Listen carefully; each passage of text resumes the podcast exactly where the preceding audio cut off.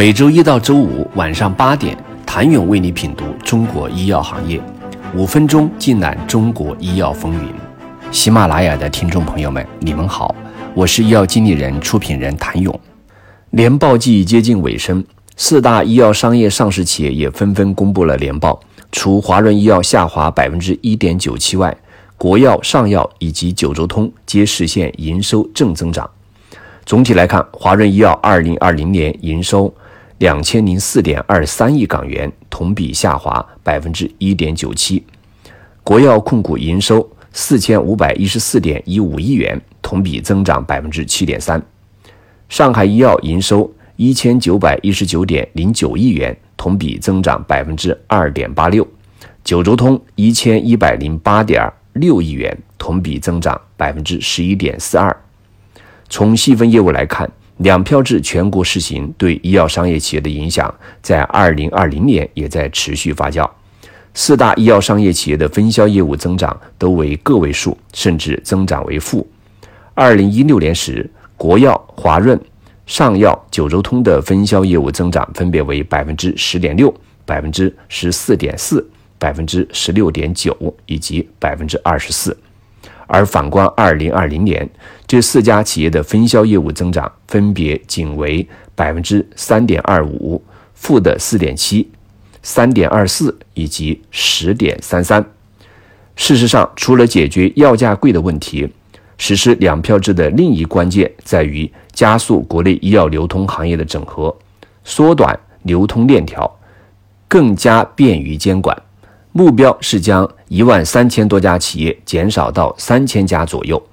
应对两票制以及随后带量采购等政策的影响，四大医药商业企业也做出了变革，整合、并购、发展零售业务、布局医疗器械、省级平台建设等成为了其转型措施。四家医药企业中，九州通是唯一一家民营医药流通企业，也是全国最大的民营医药流通企业，其市场化经营模式尤为值得关注。尽管营收中占比最大的分销业务二零二零年营收 九百四十六点三亿元，较二零一九年同比增长仅为 百分之十点三三，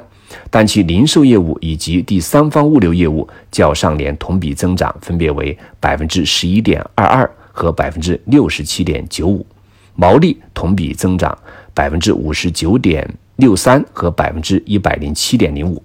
可以看出，零售业务与第三方物流业务是九州通重点发展的两个业务模块。在 O to O 方面，九州通与美团、饿了么达成了合作，实现了北京、上海、武汉、济南四个仓储可售商品数达到了七千个，月活数达到五万人，下单转化率由 百分之二点八 提高到了 百分之十二。在第三方物流方面，二零二零年九州通与科兴签署了合作，投入了八十四辆冷链专用车承担科兴疫苗的配送业务。此外，在医疗器械方面，九州通也实现了高速增长。年报显示，二零二零年医疗器械板块销售收入 二百一十三点三六亿元，同比增长 百分之三十八点二四， 占公司整体销售额比例由 百分之十五点五六提升到 百分之十九点三五， 其中九州通与强生的合作销售收入达到了 五十一点九八亿元，合作覆盖了全国七百六十五家经销商，而九州通还利用线上平台实现了数字化调动仓储服务。除了强生之外，九州通还与乐普、极微、微创、波士顿科学、美敦力以及雅培等医疗器械巨头建立了合作，实现了关脉支架在重庆、广东、河北、广西等省的全省覆盖。国药在二零二零年则持续强化自身在零售业务的实力。年报中介绍，公司的零售板块全面推进线上线下业务一体化发展，通过不断完善的便捷化社区服务模式，扩大服务半径，提升对于 C 端会员的服务粘性，进一步强化本集团零售业态的竞争能力。二零二零年，国药成功完成了对大方圆的整合，其零售门店总数达到八千九百七十七家，较上年末增加两千七百七十三家，其中国大药房零售药店数量为七千六百六十家，专业药房一千三百一十七家。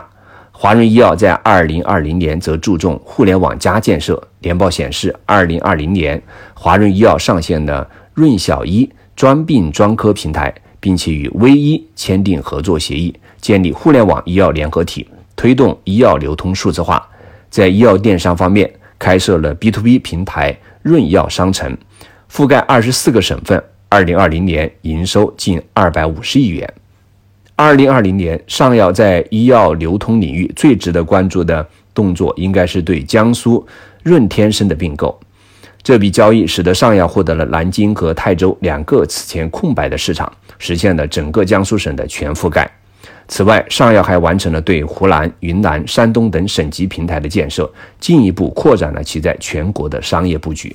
谢谢您的收听，想了解更多最新鲜的行业资讯、市场动态、政策分析，请扫描二维码或添加医药经理人微信公众号医药经理人，医药行业的新闻与资源中心。我是谭勇，周一见。